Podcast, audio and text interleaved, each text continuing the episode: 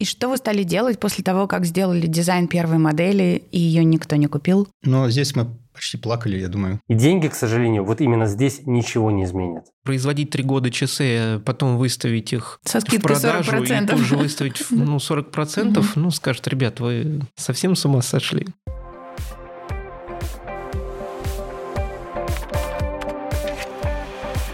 Привет! Это подкаст «Сделали в России», созданный Алиэкспресс и студия «Шторм». И я, его ведущая Юлия Чайкина. Мы рассказываем истории предпринимателей, которые создают конкурентные бренды и товары в нашей стране вопреки стереотипам о том, что это невозможно. В разговорах с ними я выясню, как устроен современный бизнес по производству одежды, косметики, детских игрушек и других вещей, которые мы заказываем на маркетплейсах, и как добиться успеха в каждой из этих категорий. В этом выпуске мы поговорим о производстве часов. В конце 90-х советская часовая индустрия лежала в руинах. Сейчас ситуация потихоньку улучшается. Есть часовщики-художники, чьи работы покупают коллекционеры за большие деньги. Есть массовое производство, как правило, с покупными готовыми механизмами. Есть авторские модели интересного дизайна. Все современные часовщики сталкиваются с одной и той же проблемой. Это кадровый голод, особенно острый при очень высокой доле ручного квалифицированного труда.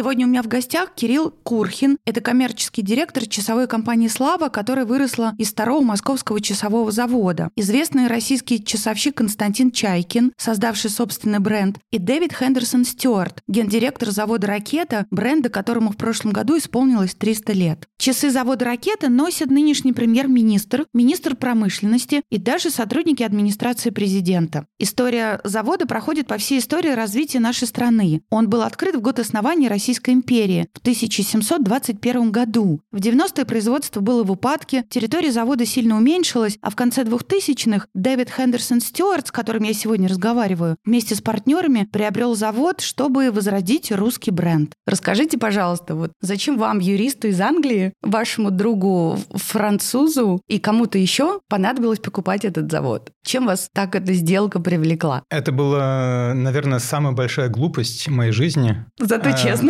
Да, да. Ну, то есть, если я мог поехать обратно во времени, я бы, наверное, это не делал. Если я знал, насколько это будет сложно. Я в часах ничего не понимал. Мой друг тоже в часах ничего не понимал.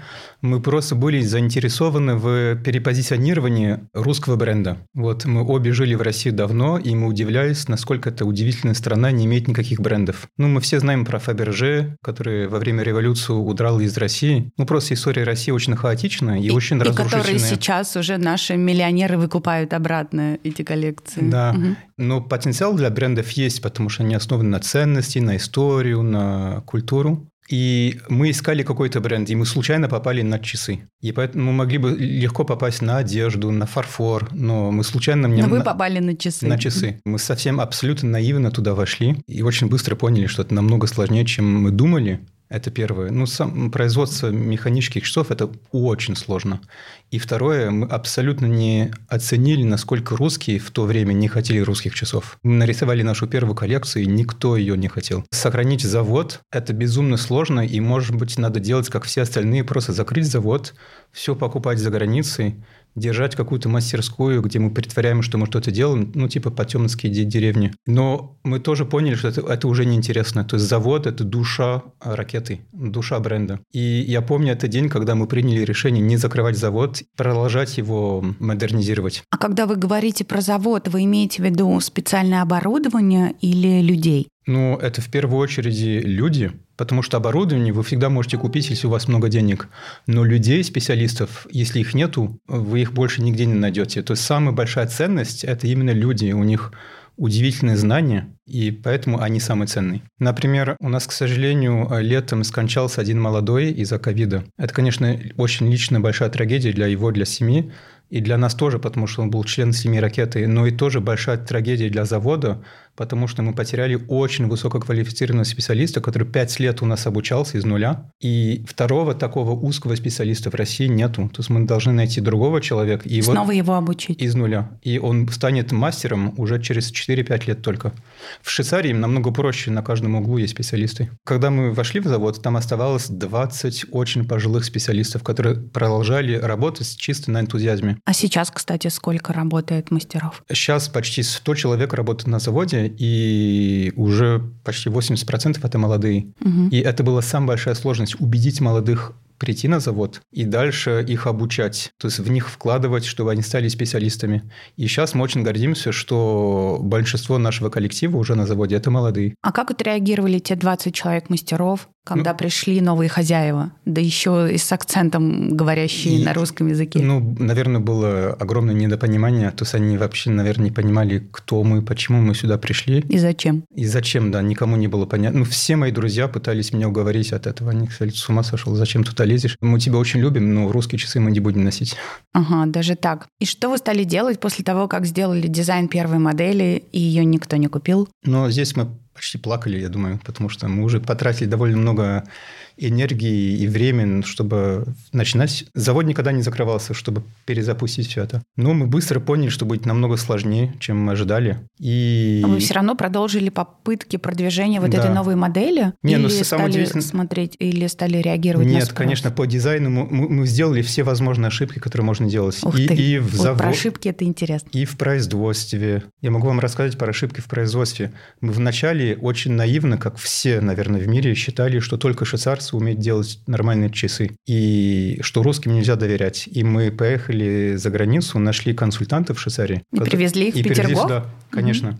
И они сказали, о, все ваши советские станки надо выбросить, надо купить у нас очень современные станки ЧПУ, ну, роботы такие, которые стоят ужасно дорого и все делать, как мы это делаем в Швейцарии. Слава богу, что русские наши меня убедили, что это самая большая ошибка. Надо все сохранить как есть. Эти советские станки очень прочные, они вечные, если хорошо ими заслуживать. Они до сих пор на них работают? Да, да. 95% парка наших станков – это советские. И слава богу, что мы их не выбросили. Слава богу, что мы на них продолжаем работать. Потому что они на самом деле ни в чем не хуже. Если в начале и у меня не было никакого доверия к нашим русским, я только верил в все то, что швейцарцы нам э, говорили, то через некоторое время я понял, что на самом деле эти швейцарцы ничего не понимают. Они просто вот знают работать, как они умеют работать. Можно по-другому работать. И, тоже хорошо. И тоже очень хорошо. Поэтому сейчас у меня огромное уважение к нашим русским специалистам, у которых огромный опыт, который ни в чем не хуже, чем у швейцарцев. Ну, Они просто по-другому работают. На вашей левой руке очень красивые часы. Очень. Это прям вот с моего места заметно. Я даже не спрашиваю, ракета это или нет, понимаю, что это ракета. Про дизайн. Расскажите, как часто вы его меняете? Насколько он отличается от того, что производили в Советском Союзе?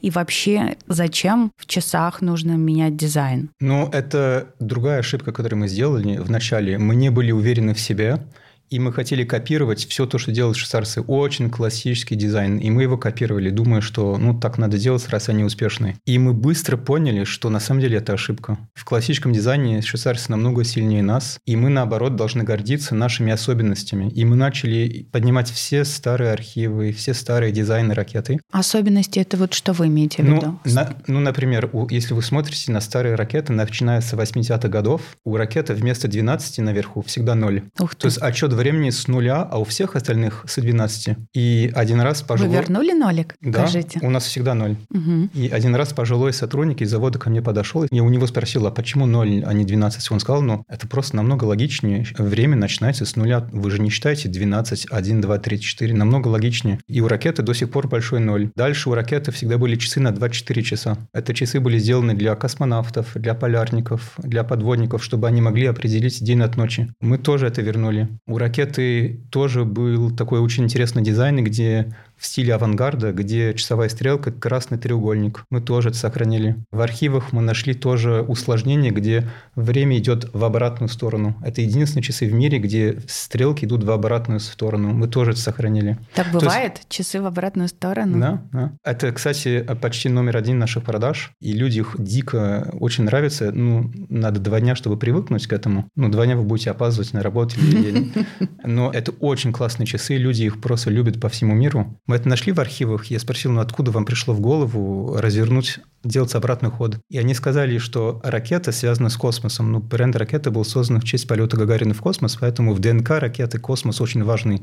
И для русского народа космос очень важный. И всегда инженеры, дизайнеры ракеты в советское время смотрели в звезды, чтобы вдохновляться, ну, inspiration получить. И если вы смотрите в небо, вы заметите, что все планеты вращаются вокруг Солнца против часовой стрелки. Вы можете это в Википедии проверить. И поэтому самый самый естественный ход в нашей Солнечной системе – это против часовое движение. И им захотелось делать часы, где стрелки будут ходить в гармонии с движением наших планет в Солнечной системе. И даже Луна вращается вокруг Земли против часовой стрелки. К сожалению, в это время Советский Союз уже развалился, и они не успели это все реализовать, и мы когда мы вошли уже в проект, мы посчитали, это очень крутая штука. Никто в мире это не делает, это очень сложно. И реализовали. И мы реализовали. Я подумал, ну, никто не будет это покупать, но зато пресса об этом расскажет, потому что это, ну, это очень оригинально. И мы с удивлением видели, что люди бросились Стали на эти покупать? часы. И это почти номер один наших продаж постоянно во всем мире. Все наши часы сейчас, они имеют какую-то особенность. Мы полностью убрали из коллекции классику. А вот благодаря этим особенностям вам удалось вернуть своих клиентов? Вы сами уже два раза упомянули о том, что 10 лет тому назад никто не хотел покупать русские часы. Ну, Как то, что я сейчас, вам, я сейчас вам описываю текущую нашу коллекцию, но это, конечно, 10-летний путь, чтобы к этому дойти. Вначале мы не обращали ни- внимания на эту идентику. И, значит, мы поняли, что надо гордиться нашими разницами. И люди, особенно за границей, они ценят, что мы настоящие русские часы, что мы сделаны в России, что мы рассказываем русскую историю. И они это любят. И поэтому, когда мы это поняли, мы убрали из коллекции все то, что не соответствует к нашей сильной идентике. И люди это ценят. Тогда расскажите, пожалуйста, кто покупает ваши часы? Кто их покупает здесь, в России и в других странах? В России в целом это, конечно, мужчины. Ракета всегда делала часы для мужчин. Да, я заметила, я Да. сходила на ваш сайт, увидела, что женских моделей нет. Ну, у нас есть модели унисекс, Мгм. и сейчас тоже мода есть для на нежной женской руке носить большие мужские Массивные. часы. Это очень секси. Но в целом, конечно, были и мужские часы. То есть это мужчина, конечно, средний класс и выше, потому что это очень трудноемкая работа, и у нас очень много специалистов. То есть держать завод – это очень дорогое удовольствие. И поэтому часы уже не могут стоить 5 тысяч рублей, 10 тысяч рублей. Средняя розничная наша цена – это уже 70 тысяч рублей. Поэтому надо себе это позволить. И это люди, которые часто имеют уже несколько швейцарских часов, им это уже надоело, они уже все поняли про швейцарские часы, и они вспоминают, что ну, тоже существуют русские часы, русское производство, и они начинают это ценить. А за границей наши часы никак не связаны с политикой. Вы можете любить или не любить Россию, но мы рассказываем просто удивительные интересные истории, связанные с космонавтами, с подводниками. Мы делаем часы для подводников, которые сделаны из куска русской атомной подводной лодки. Или мы только что выпустили часы в коллаборации с Роскосмосом из куска металла, ракеты «Союз» и ремень из ткани скафандра космонавтов. Сколько моделей в год вы производите и продаете? Ну, каждый год мы выпускаем как минимум три новые модели. Мы не хотим слишком большую коллекцию, мы сейчас сужаем нашу коллекцию. У нас намного меньше часов, но каждые часы намного лучше э, сделаны. То есть внешний вид намного интереснее, намного сложнее. И сторителлинг каждых часов намного интереснее тоже преподнесен. Тогда задам вопрос по-другому. Сколько часов в штуках вы продаете за год? Мы в конце 2021 года продали, я думаю, около 6 тысяч часов. Это, конечно, немного, Rolex продает миллион часов, но для нас это очень много, учитывая, что мы практически, когда мы начали 10 лет назад, мы практически уже ничего не продавали. Ваши модели я нашла в том числе на сайте Алиэкспресса. В онлайне вы тоже присутствуете. Во-первых, я не могу не спросить, как распределяется по долям продажи в офлайне и в онлайне. Сколько вы продаете вот, вживую? Я бы сказал это пополам примерно. Онлайн мы тоже очень хорошо продаем. Мгм. И мы особенно хорошо продаем там, где у нас есть физические магазины. Например, во Франции мы очень хорошо продаемся онлайн, потому что у нас несколько физических магазинов. То есть, когда у бренда есть тоже свои магазины, это дает бренду большой э, credibility. И люди, смотря на наш сайт, они видят, о, у них тоже магазин. А, они И- идут, щупают? Они знают, что они могут, если они хотят, идти щупать, и что это серьезный бренд. Ага. Это не просто fashion-бренд, который не имеет никаких... То есть, если вы имеете свой собственный магазин, даже если вы не сможете туда пойти, клиент, Вас то, все равно купят. ну, это придает некую серьезность к бренду. И это нам очень помогает. Я нашла ваше интервью двухлетней давности, где вы заявили о том, что собираетесь стать русским Rolex ом. Ну, это сто процентов. Или вы им уже стали? Нет, мы еще не стали. Как вы себя чувствуете вот после таких заявлений? Нет, заявление абсолютно актуальное. Ну, конечно, Rolex не стал Роликсом сразу, и мы не станем Роликсом сразу. Ну, это, это, конечно, это имидж. Но у нас есть потенциал стать Роликсом, да. Это в смысле очень успешный национальный бренд. Когда вы думаете о Rolex, вы думаете о швейцарских часах. Когда вы будете говорить о ракете по всему миру, люди будут знать, что, о, ракета – это русская мануфактура.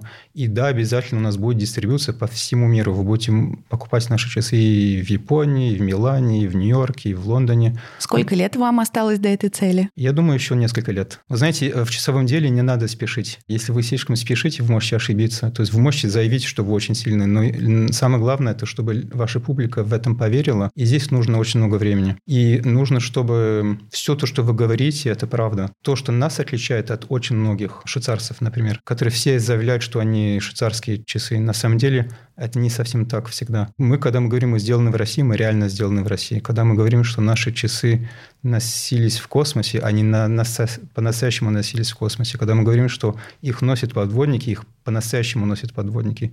И люди очень ценят, что это все аутентично, это все правда, никакого мыльного пузыря нету за этим. И, ну, это credibility вы ее создаете со временем. Rolex – это единственный бренд, который вы считаете своим ближайшим конкурентом? Да. Ну, 90% швейцарских брендов, которые вы знаете, они сами ничего не делают. Они все говорят, что они мануфактурные часы, на самом деле они все покупают налево-направо и в лучшем случае что-то собирают. Угу. Вот. Поэтому я сравниваюсь только с швейцарскими брендами, которые по-настоящему все делают сами, и особенно механизм. И здесь помимо Rolex практически никого нет в Швейцарии. Я, конечно, не могу не спросить еще про цифры. Вы сказали про объем производства, который вы сейчас можете себе позволить, о том, что вы собираетесь его постепенно увеличивать. А как дела с прибылью? Вы можете себе позволить прибыль выводить уже в пользу инвесторов, ну, в пользу нынешних владельцев, или вы все время реинвестируете? Не, мы все время реинвестируем, потому что Иметь завод – это очень дорогое удовольствие, очень дорогое удовольствие. И поэтому надо постоянно его модернизировать, постоянно новые станки покупать, постоянно взять больше сотрудников, их обучать. То есть любой человек, который инвестирует в часовое дело, это не как инвестировать, вы знаете, в IT-проект. Это больше для души, чем для какой-то капитализации дивидендов. Э, часовое дело, если вы хотите дивиденды, это не ваше дело. А тогда для чего? А, для души. Ну нет, ну, ну Цель это, чтобы это все окупалось, конечно, но э, если вы хотите быстро заработать деньги, я вам советую инвестировать в другом проекте, а не в часовом проекте. Здесь очень важно это эмоции, любовь к своему делу. Я очень доволен, что я каждое утро встаю, и я горжусь тем, что мы занимаемся. И все сотрудники ракеты, они очень гордятся, что они участвуют в эту цепочку, где у нас идея, мы ее рисуем, мы делаем образцы, потом мы делаем массовое производство, потом мы делаем маркетинг, и потом мы через наши магазины это продаем конечному покупателю. То есть это очень творческая работа, которой реально можно очень гордиться, и это очень редко в нашей жизни. Чем больше ракеты покупают за границей, тем больше они узнают и на родине. Еще три года назад иностранцы ничего не знали об этом российском бренде, а сегодня продажи за границей составляют 35% ракеты. Всю прибыль Дэвид реинвестирует в производство, потому что спрос все еще превышает предложение, а масштабировать ручное производство за короткие сроки очень сложно.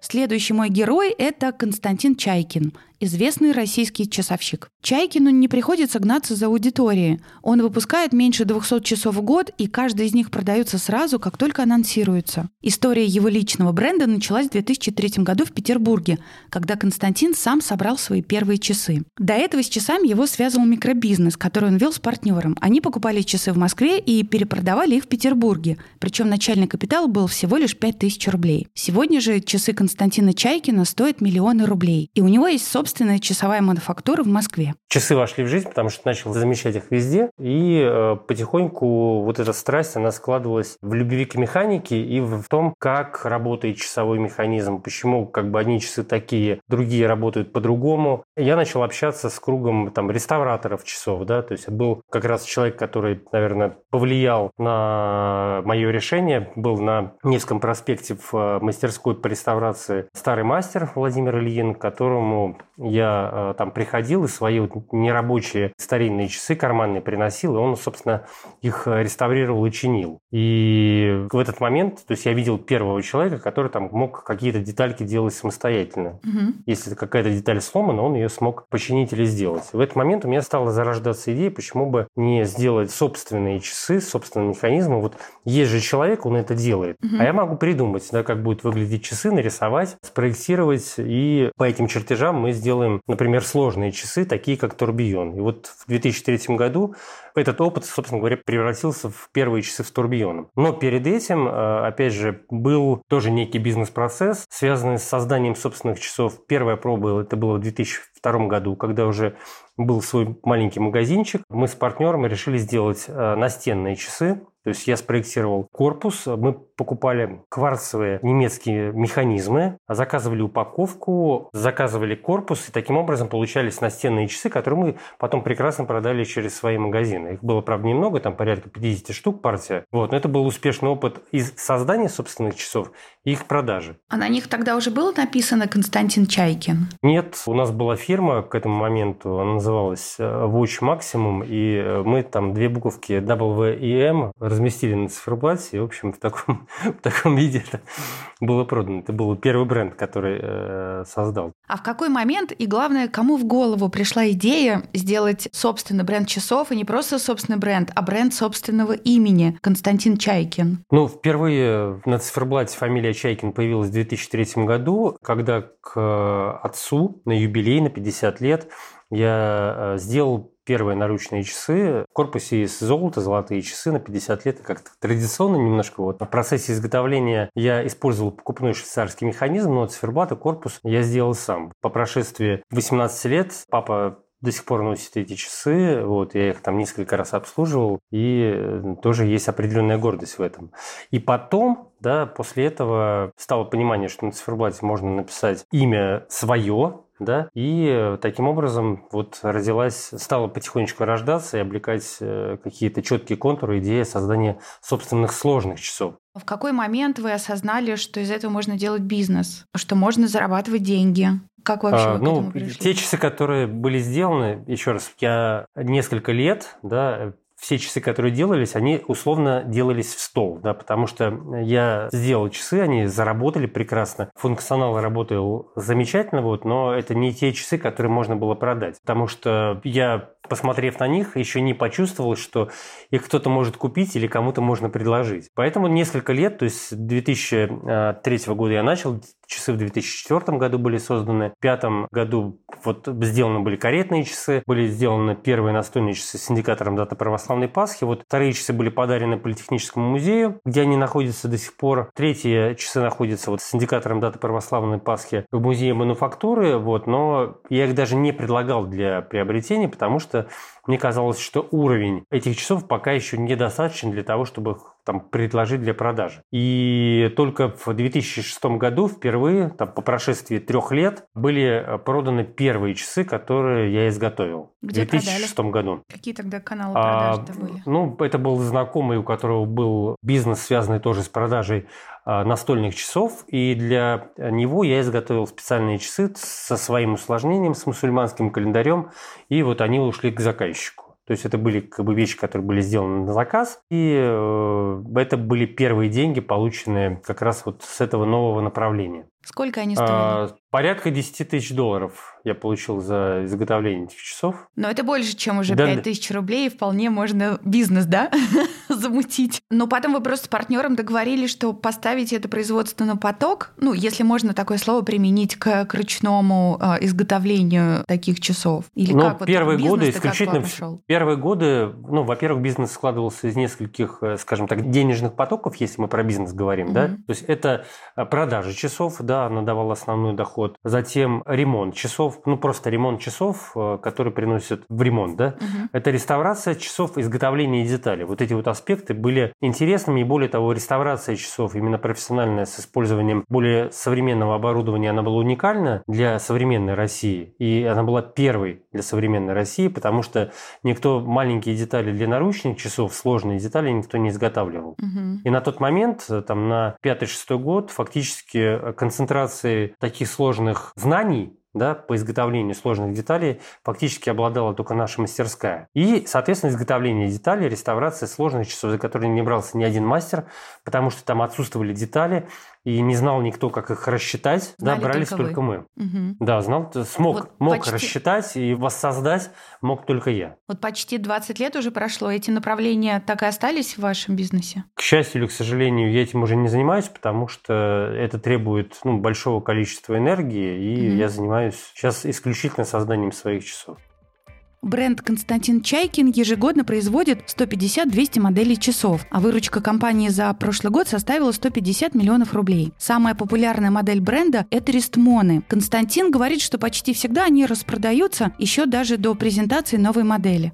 А это до сих пор полностью ручное производство, правильно я понимаю? Ну, ручное производство мы называем ручным производством то, что у нас есть станки с числовым программным управлением, которые помогают нам делать детали, но на данный момент порядка 70-80% ручного труда в производстве. Начиная от там, токарной обработки, которая делается тоже на универсальных часовых станках без ЧПУ, заканчивая финишной обработкой деталей, которая во-первых, э, в стоимости продукта занимает там порядка 60%, вот, а во-вторых, э, делается полностью ручно, именно руками, практически без использования средств механизации. Сколько сотрудников, сколько мастеров работают в вашей мастерской, которые вот а, те самые 150-200 момент, моделей делают? На данный момент, то есть у нас достаточно много сотрудников. Я очень рад, что у нас такой большой коллектив. Вот мы создаем рабочие места. У нас больше 30 человек сейчас работает. И мы именно в доле производства порядка 70% именно заняты производством. Два года тому назад в интервью Forbes вы говорили,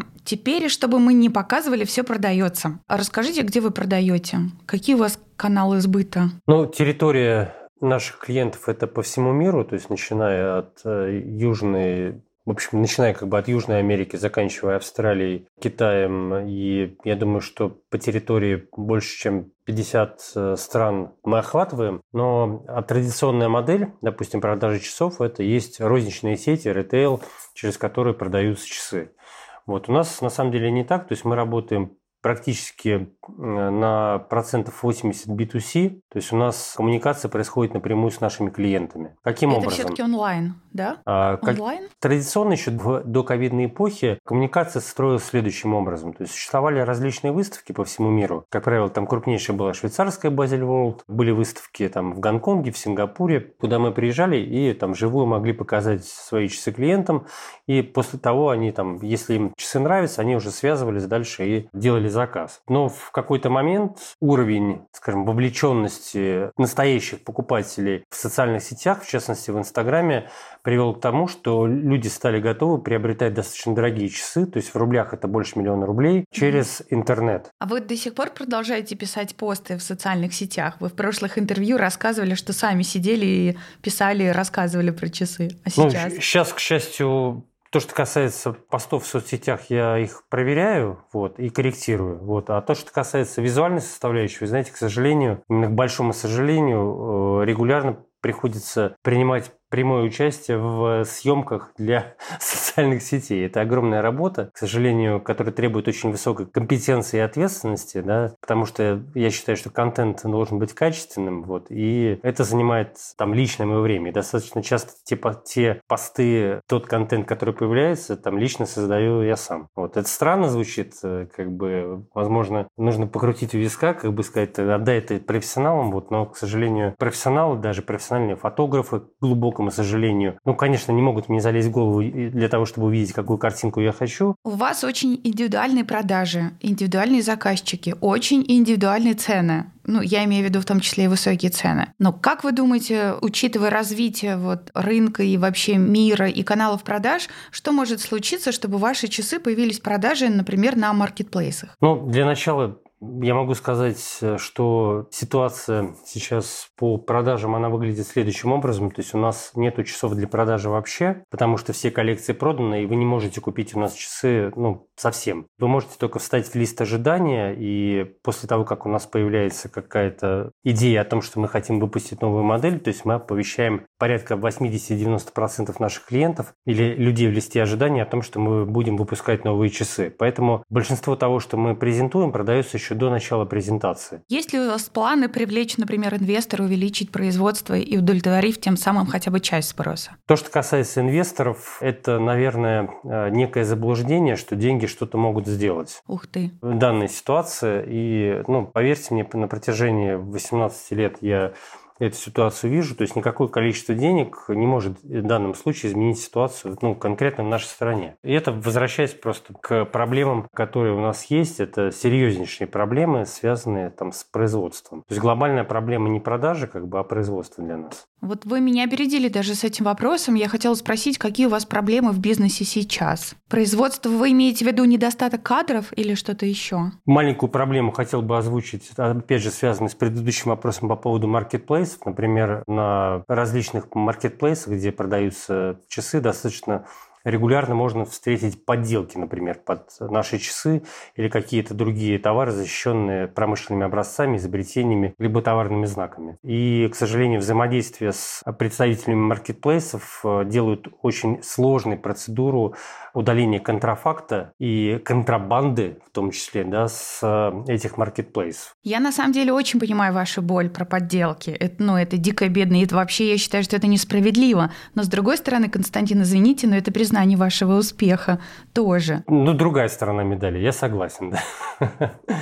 Да, но в любом случае, насколько я знаю, руководство маркетплейсов, где обнаружены ваши подделки, они ведут очень серьезную работу для того, чтобы их быстрее удалять. Я сталкивался с разными маркетплейсами, да, и я очень рад, что если мы говорим там про AliExpress, то есть на данный момент, вот, значит так, мы начали работу, да, над этим, и я надеюсь, что в ближайшее время сможем очистить площадку как бы от контрафакта.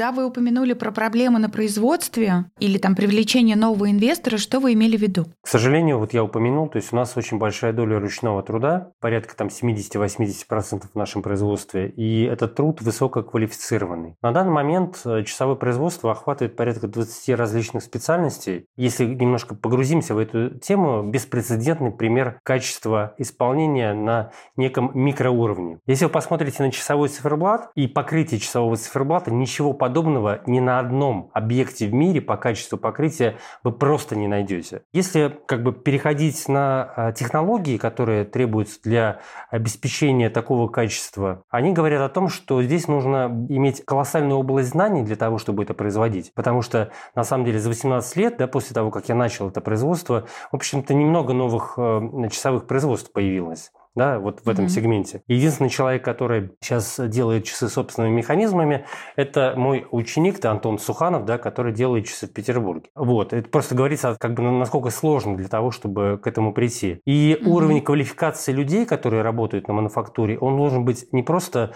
там хорошим в отрасли, да, хороший фрезеровщик или хороший токарь или хороший там полировщик, он должен быть высочайшим. Это элита людей, которые способны создавать подобные вещи. И поэтому люди, которые приходят к нам, это фактически люди, с которых мы учим с белого листа. Это пустой mm-hmm. стакан, в который мы наливаем знания, да. И, к сожалению, там какие-то вещи, которых людей могут привлечь там, на, ну, на стороне. Вот он сегодня поли- занимался полировкой, а завтра он, э, ему показалось, что, наверное, он может больше заработать в какой-то другой отрасли. Он, соответственно, уходит, и э, месяцы, а то и годы, потраченные на обучение этого специалиста, они уходят впустую. Поэтому, в отличие от Швейцарии, где есть уже сформированный mm-hmm. рынок труда, сформированный рынок обучения, этих людей, сформированный рынок логистики, здесь мы вырасти, купив новое оборудование или новые деньги, ничего не произойдет вообще ноль. Поэтому единственный способ роста – это медленно-медленный шажочек за шажочком рост и э, подбор там по капельке, по зернышку команды. И деньги, к сожалению, вот именно здесь ничего не изменят.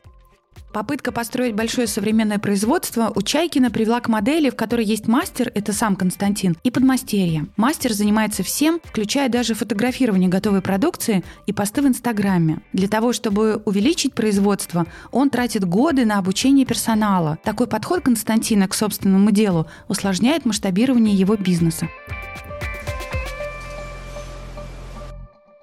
История бренда «Слава» началась еще в 1924 году с основания второго часового завода в Москве. Это была государственная фабрика, которая просуществовала все время существования Советского Союза. А в 90-м году нынешний генеральный директор «Славы» пришел работать на завод как раз в те нелегкие времена, когда рынок начал наполняться импортными часами, и спрос на отечественные модели снижался. Тогда выпуск часов совсем прекратился. Но в 2015 году тогдашний уже коммерческий директор выкупил купил бренд у московского правительства, и он начал самостоятельно выпускать продукцию уже на другом производстве и в меньших масштабах. Есть какие-то принципиальные отличия, по которым вот нынешние часы славы отличаются от тех советских, которые мой папа еще носил? Конечно. Во-первых, очень далеко шагнули технологии по выпуску часов, и материалы, и сплавы, и так далее, да и сами механизмы, они тоже изменились. Поэтому те часы, которые производились в советское время, они кардинально отличаются от тех часов, которые производятся сейчас. По всем параметрам,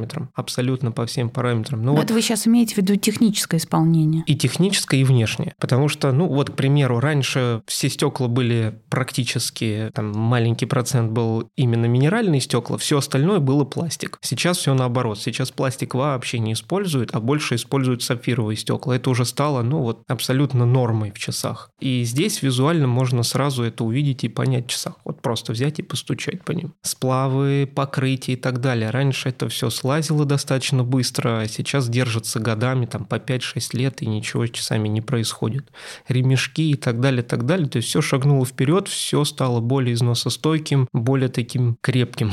А сейчас сколько вы выпускаете моделей именно с брендом Слава? И С... кто их делает и где? Сейчас также продолжается в Москве производство на Новокуркинском шоссе. Располагается у нас сборочное непосредственно ателье. И на данный момент у нас примерно в год выпускается до 15 тысяч часов под маркой Слава. А как вообще выглядит вот это часовое производство? Вот я, например, один раз была на экскурсии в Швейцарии угу. на заводе одной известной марки, и это было вот очень такие уютные э, небольшие помещения, в котором сидели часовщики, как вот в сказках вот показывают часовых дел мастера. И вот они сидели вручную с огромными лупами и делали вот эти вот ручные изделия. А у вас это как? Вот все то же самое абсолютно. Так же красиво и уютно? Так же красиво, уютно в отдельном помещении, куда нельзя никому заходить, только они и директор по производству.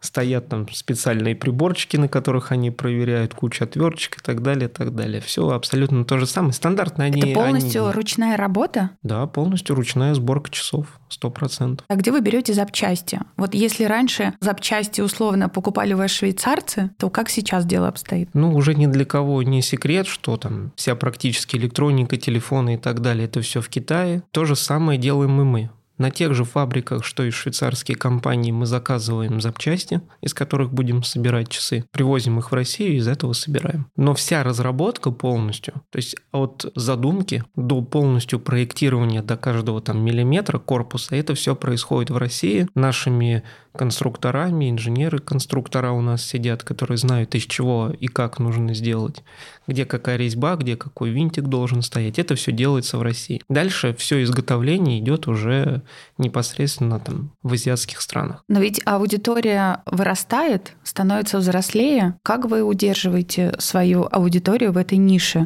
Ну, для меня это вот пока ниша выглядит как ну, тоска по Советскому Союзу, когда небо было голубее, трава зеленее, и зарплаты у всех были одинаковые и регулярные. Немножко не соглашусь. Мы, например, помимо того, что сделаем недорогие массовые часы, мы делаем еще и коллекционные часы. Вот сейчас есть такое модное слово ретроспектива. Мы берем советские часы и, грубо говоря, их перелицовываем, делаем ну, берем что-то оттуда вот по дизайну и уже с применением новых технологий, там, инженерии мы уже делаем немножко другие часы. Да даже я бы сказал не немножко, а по некоторым моделям, если смотреть, там кардинально их переделываем. И людям это нравится. Сейчас это популярно, сейчас это модно. Более того, это очень модно за границей, особенно в Европе. И очень много тех, кто покупает именно... Советскую символику? Нет, не советскую символику, а покупает именно вот такие такие часы типа ретроспектива. Здесь, наверное, давайте я вам объясню, что это такое, чтобы вы да, понимали. Это не просто там какая-то советская на них идет символика, ее там нету. Там как написано слава, как на всех часах, так и написано.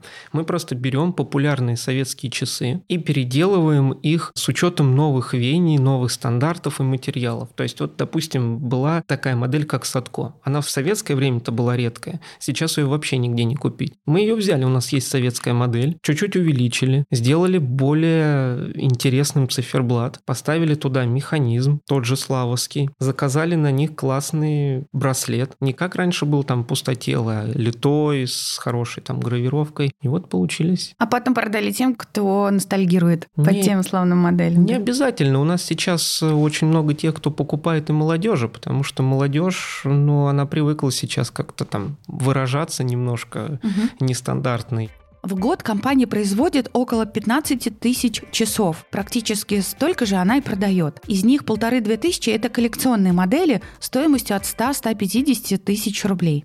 Я продолжу тогда про покупателей и про продажи. Вы сказали, что вам выгодно э, продавать коллекционные модели. Я так понимаю, что на них э, есть ну, особенная категория покупателей, которые про вас знают и которые, скорее всего, лично вот на вас, производителей, э, выходят. Где они эти модели выбирают? На вашем сайте? Ну, в том числе и на нашем сайте, и на сайте, допустим, Алиэкспресса и других площадках. А, вот, я как раз хотела спросить, вот зачем бренду с такой давней историей, с такой вот выборочной группой покупателей все равно вам понадобилось выйти на маркетплейсы? Ну, здесь больше, наверное, нам диктует время. То есть, если нам сейчас данная ситуация говорит о том, что, ребят, вот, вот здорово и хорошо продавать на разных там маркетплейсах, да почему же нет? То есть, выходим, продаем Какая доля сейчас онлайн-продаж вот из всего объема вашей выручки? 50 на 50. А, достаточно. Да. А есть, например, такая модель, которая, например, успешно продается на AliExpress, а на других маркетплейсах нет, и или наоборот? Ну, конечно же, есть. Так вот сейчас прям не назову, наверное, партикульно, но такое есть, да. От чего это зависит, как вы думаете? Дело просто в том, что тот же, допустим, AliExpress, ну, грубо говоря, он доступен любому человеку в России. Открыл приложение или там открыл на компьютере, на ноутбуке и сидишь, выбираешь, смотришь там за чашкой кофе. А вот непосредственно прийти в магазин, особенно если ты живешь не в Москве, а магазин у нас в Москве, не представляется возможным вообще никак. Сайт найти, ну как бы тоже там надо вбить правильный запрос, там конкретный, покажется он, не покажет. Понять, собственно, это ваш сайт Да. или, или кто-то перепродавец? А площадка все просто. Вот человек зашел на Алиэкспресс, он знает, кто такой Алиэкспресс, как там доставлять, просматривают, видят чаще, чем нежели на каких-то либо других наших ресурсах. А если смотреть на ваши только онлайн-продажи, где продается больше, на маркетплейсах или на вашем собственном сайте? На данный момент на маркетплейсах. Вы хотите наращивать дальше эту долю или будете развивать еще и собственный сайт? Мы это делаем все параллельно. А зачем? Зачем тогда нужен сайт, если маркетплейсы прекрасно выполняют вот работу по привлечению клиентуры? Понимаете, нельзя яйца держать в одной корзине. Можно упасть и разбить все. Поэтому всегда нужно идти как бы двумя такими параллельными дорогами. То, что маркетплейсы продают, это здорово, хорошо. Но нельзя упускать возможности время развивать еще и свое. А как отличается ассортимент э, часов, которые вы продаете на внешних площадках, я имею в виду на маркетплейсах, и на вашем сайте? На некоторые площадки мы какие-то часы не выгружаем совсем. Какие и почему? Ну, часть коллекционных, да, и практически, наверное, некоторые площадки вообще коллекционные не выгружаем, потому что... Дорого? Рискованно? Нет, недорого, не рискованно. Мы по ним держим цену, хотим держать цену, чтобы цена была одинаковая. Некоторые площадки заставляют снижать, М. делать какие-то скидки. На такие часы мы не снижаем цену, не делаем больших скидок, никаких там ни 15, ни 20, ни 30 процентов, но это немножко неправильно, делать такие большие скидки. Поэтому мы с этих площадок просто эти часы убираем и не продаем. То есть более дорогие модели остаются на сайте, а на маркетплейсы уходят Либо, на тех, масс-маркет, либо да? на тех площадках, где не заставляют делать большие скидки. Здесь просто идет как правильное позиционирование. Я не знаю, там какие-нибудь премиум бренды, если их посмотреть, дорогие швейцарские бренды, они не продаются с большими скидками. 40% вы никогда не увидите. Ну, если это только не какой-то магазин, который закрывается завтра, ему просто надо вот избавиться, и они в обход каких-то там проверок и так далее это все распродают. Для чего сидят люди там годами, как вот у нас есть часы, которые мы разрабатывали почти три года? Это какие? Это русская рулетка. Под брендом Славы тоже, Под да? брендом Мгм. Слава, да, ну, название просто Они часов. внешне как-то очень сильно отличаются? Да, Или это часы, там- которых, в принципе, у них там несколько патентов даже на эти Мгм. часы есть. То есть производить три года часы, а потом выставить выставить их Со в продажу 40%. и тут же выставить ну, 40%, ну, скажут, ребят, вы совсем с ума сошли. У нас есть очень интересное сотрудничество с Иваном Ивановичем Охлобыстиным. Вот как раз он является таким идейным вдохновителем часов «Русская рулетка». Ну, мы ее даже немножко сейчас назвали по-другому «Рулетка Охлобыстина». Ну, чтобы уж так совсем быть правильным. То есть он приехал к нам как-то и говорит, вот у меня родилась идея интересных часов, и начал нам ее обрисовывать. Сделайте меня амбассадором. Да, параллельно мы так это все быстренько отрисовали от руки, и на то, чтобы от момента идеи, как нам он ее озвучил, до готового экземпляра часов прошло чуть больше трех лет. И мы эти часы сейчас продаем. То есть технически эти часы очень э, сложные. С обратной стороны часов, как бы на крышке, на привычной, там стоит барабан от револьвера, который крутится, где патрон останавливается четко в одном из отверстий. Когда крутится барабан часов, на задней крышке вы начинаете вращать так называемый барабан, а он крутится даже если часы у вас лежат на руке. И вот вы, к примеру, крутите его, там 6 отверстий. То есть шансы, там, когда вы что-то загадываете, 1 к 6. Вот крутится, крутится, там в пробке стоите, думаете, выпить сегодня вина, не выпить там. Останавливается, вы не видите, где патрон. Купить Нажим- жене новые часы не купить. Да. Нажимаете сверху, есть кнопочка, открывается лепестковый затвор. Но это, конечно, нужно все видеть, потому что это такая магия. Ну, Когда вы мы так интересно рассказываете, что уже хочется посмотреть, да. Нажимаем кнопочку, вот если в отверстии появляется череп, ну, значит... Пить либо- можно? Да, пить можно. Можно сказать так. На самом деле, вот я вам рассказал, а когда человек берет в руки, мы просто видели, как это происходит все на выставке, на часовой, где мы показывали часы, в данном случае там русскую рулетку, как люди просто вот залипали, можно сказать, крутили, а как это, а что это? Ну, вот представляете, технологически сделать таким образом, что вращающийся барабан, он останавливается, патрон останавливается четко в одном из отверстий. На самом деле у нас есть большой такой длинный фильм на Ютубе, там рассказывается, как это все проектировалось и как это сделано. Там система магнитов, антимагнитные всякие металлические пластинки. То есть, ну, на самом деле это вот магия какая-то. Классно. А на маркетплейсах можно купить русскую рулетку? Можно, да. Сколько она там стоит? 195 тысяч рублей. При современном развитии э, разных гаджетов, где есть время, гаджеты, которые меряют давление, и не только время показывают, много-много разных функций, тем не менее, люди все равно продолжают э, носить часы. Вот с вашей точки зрения, кому они вообще сейчас нужны? Кто их носит, вот эти стрелочные часики? Я ношу, ладно, но я могу быть исключением. Мне вообще нравится быть исключением. А на вашей практике это как? Часы это все-таки, мне кажется, как э, сейчас, вот на данный момент, это такой стильный аксессуар. Да, Вот. при этом смотрите, мы все сидим, у нас у всех есть тут часы. Да. У кого-то электронный, у кого-то, может быть, в виде браслета, да, вот, ну, у меня марки спецназ, например, такой. Вот, но, по крайней мере, я очень мало вижу людей, которые вообще на руке что-то там не носят. Все-таки это какой-то, наверное, такой привычный аксессуар, который человек привыкает с детства. Ну вот лично я, я там ношу с первого или со второго класса, как мне подарили часы, и я не представляю, как вообще не носить часы, неважно какие. Все-таки это как-то удобно. А потом, вы знаете, есть такая теория, когда человек носит стрелочные часы, он с них информацию считывает быстрее, нежели с какого-либо другого там В этот момент все посмотрели на свою левую руку. То есть э, человек пространственно как бы понимает, смотря на циферблат, где там 2-3 стрелки, он пространственно понимает, сколько времени прошло, сколько сейчас и сколько ему, к примеру, там осталось до конца рабочего дня или там еще до какого-то события. На обычных стрелочных часах это сделать, ну, гораздо проще. И, наверное, если вы смотрели те же самые умные часы, там куча циферблатов именно с имитацией Стрелочные. стрелок. Понятно, что там часы и на компьютере есть, и в машине. Вот у меня, например, там в двух или трех местах, наверное, и на приборке, и здесь, и здесь показаны. Часы они есть, а вот невольно берешь и все равно переворачиваешь. Руку. И смотришь, да. Мы разговаривали с коллегами, они задали вопрос такой интересный. Он говорит, зачем вообще, допустим, работать там с маркетплейсами? Ну, лучше свой магазин развивать там, или, допустим, свой интернет-магазин развивать. Поскольку я общаюсь очень много и часто с молодежью, это приблизительно 20-25 лет, потому что у меня брат, ему 21 год, много друзей, ну и как-то вот мы пересекаемся периодически. Я говорю, а вот вы посмотрите, что сейчас делают люди, которым до 25 лет. Вот это люди, которые сейчас уже в формируют так называемый спрос там или... Ну, который будет через да, 10 лет, когда который, они начнут деньги зарабатывать. Да, когда они уже вот в полную силу там выучатся, начнут зарабатывать, кто-то там свой бизнес откроет, неважно.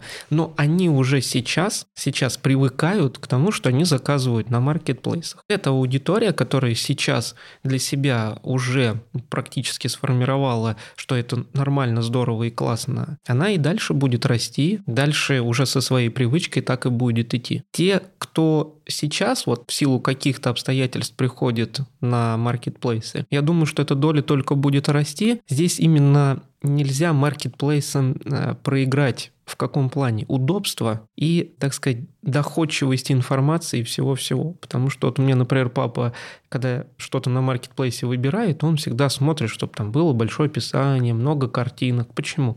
Всегда потому страшно что... ошибиться с выбором. Да, он потому что привык, что он приходит в магазин, он берет там, допустим, какой-то инструмент, и он понимает, здесь кнопка, здесь шнур, здесь там еще чего-то. Заказывая на маркетплейсах, он смотрит именно тот товар, на котором много картинок, там видео какой-то обзор есть, хорошее описание, где, например, сказано про вот прям точно, какие обороты и так далее, и так далее. И вот он делает выбор именно в таких карточках товара. Мы, кстати, это тоже вот учитываем и на маркетплейсах стараемся выгружать максимум информации, максимум фотографий. Если получается там видео и видео еще выгружаем, вот так боремся за покупателя. То есть, ну, как бы оцениваем, кто может купить наш товар и что ему для этого нужно. Слава – это бренд, который уверенно продолжает традиции и отдает дань столетнему наследию. И одновременно старается делать все, чтобы не ассоциироваться с советским часовым заводом. Они придумывают новые модели, коллаборации с известными актерами, коллекционные часы из особенных материалов. Несмотря на то, что производство стало в разы меньше, чем было во времена того самого второго часового завода, компания держится на плаву, выходит на все действующие маркетплейсы и даже делает собственный маркетплейс, чтобы максимально угодить своей целевой аудитории. Это был подкаст «Сделали в России». Его создали Алиэкспресс и студия «Шторм». Если вам понравился этот выпуск, напишите отзыв или поставьте оценку в Apple подкастах. Это очень помогает нашему подкасту расти и развиваться.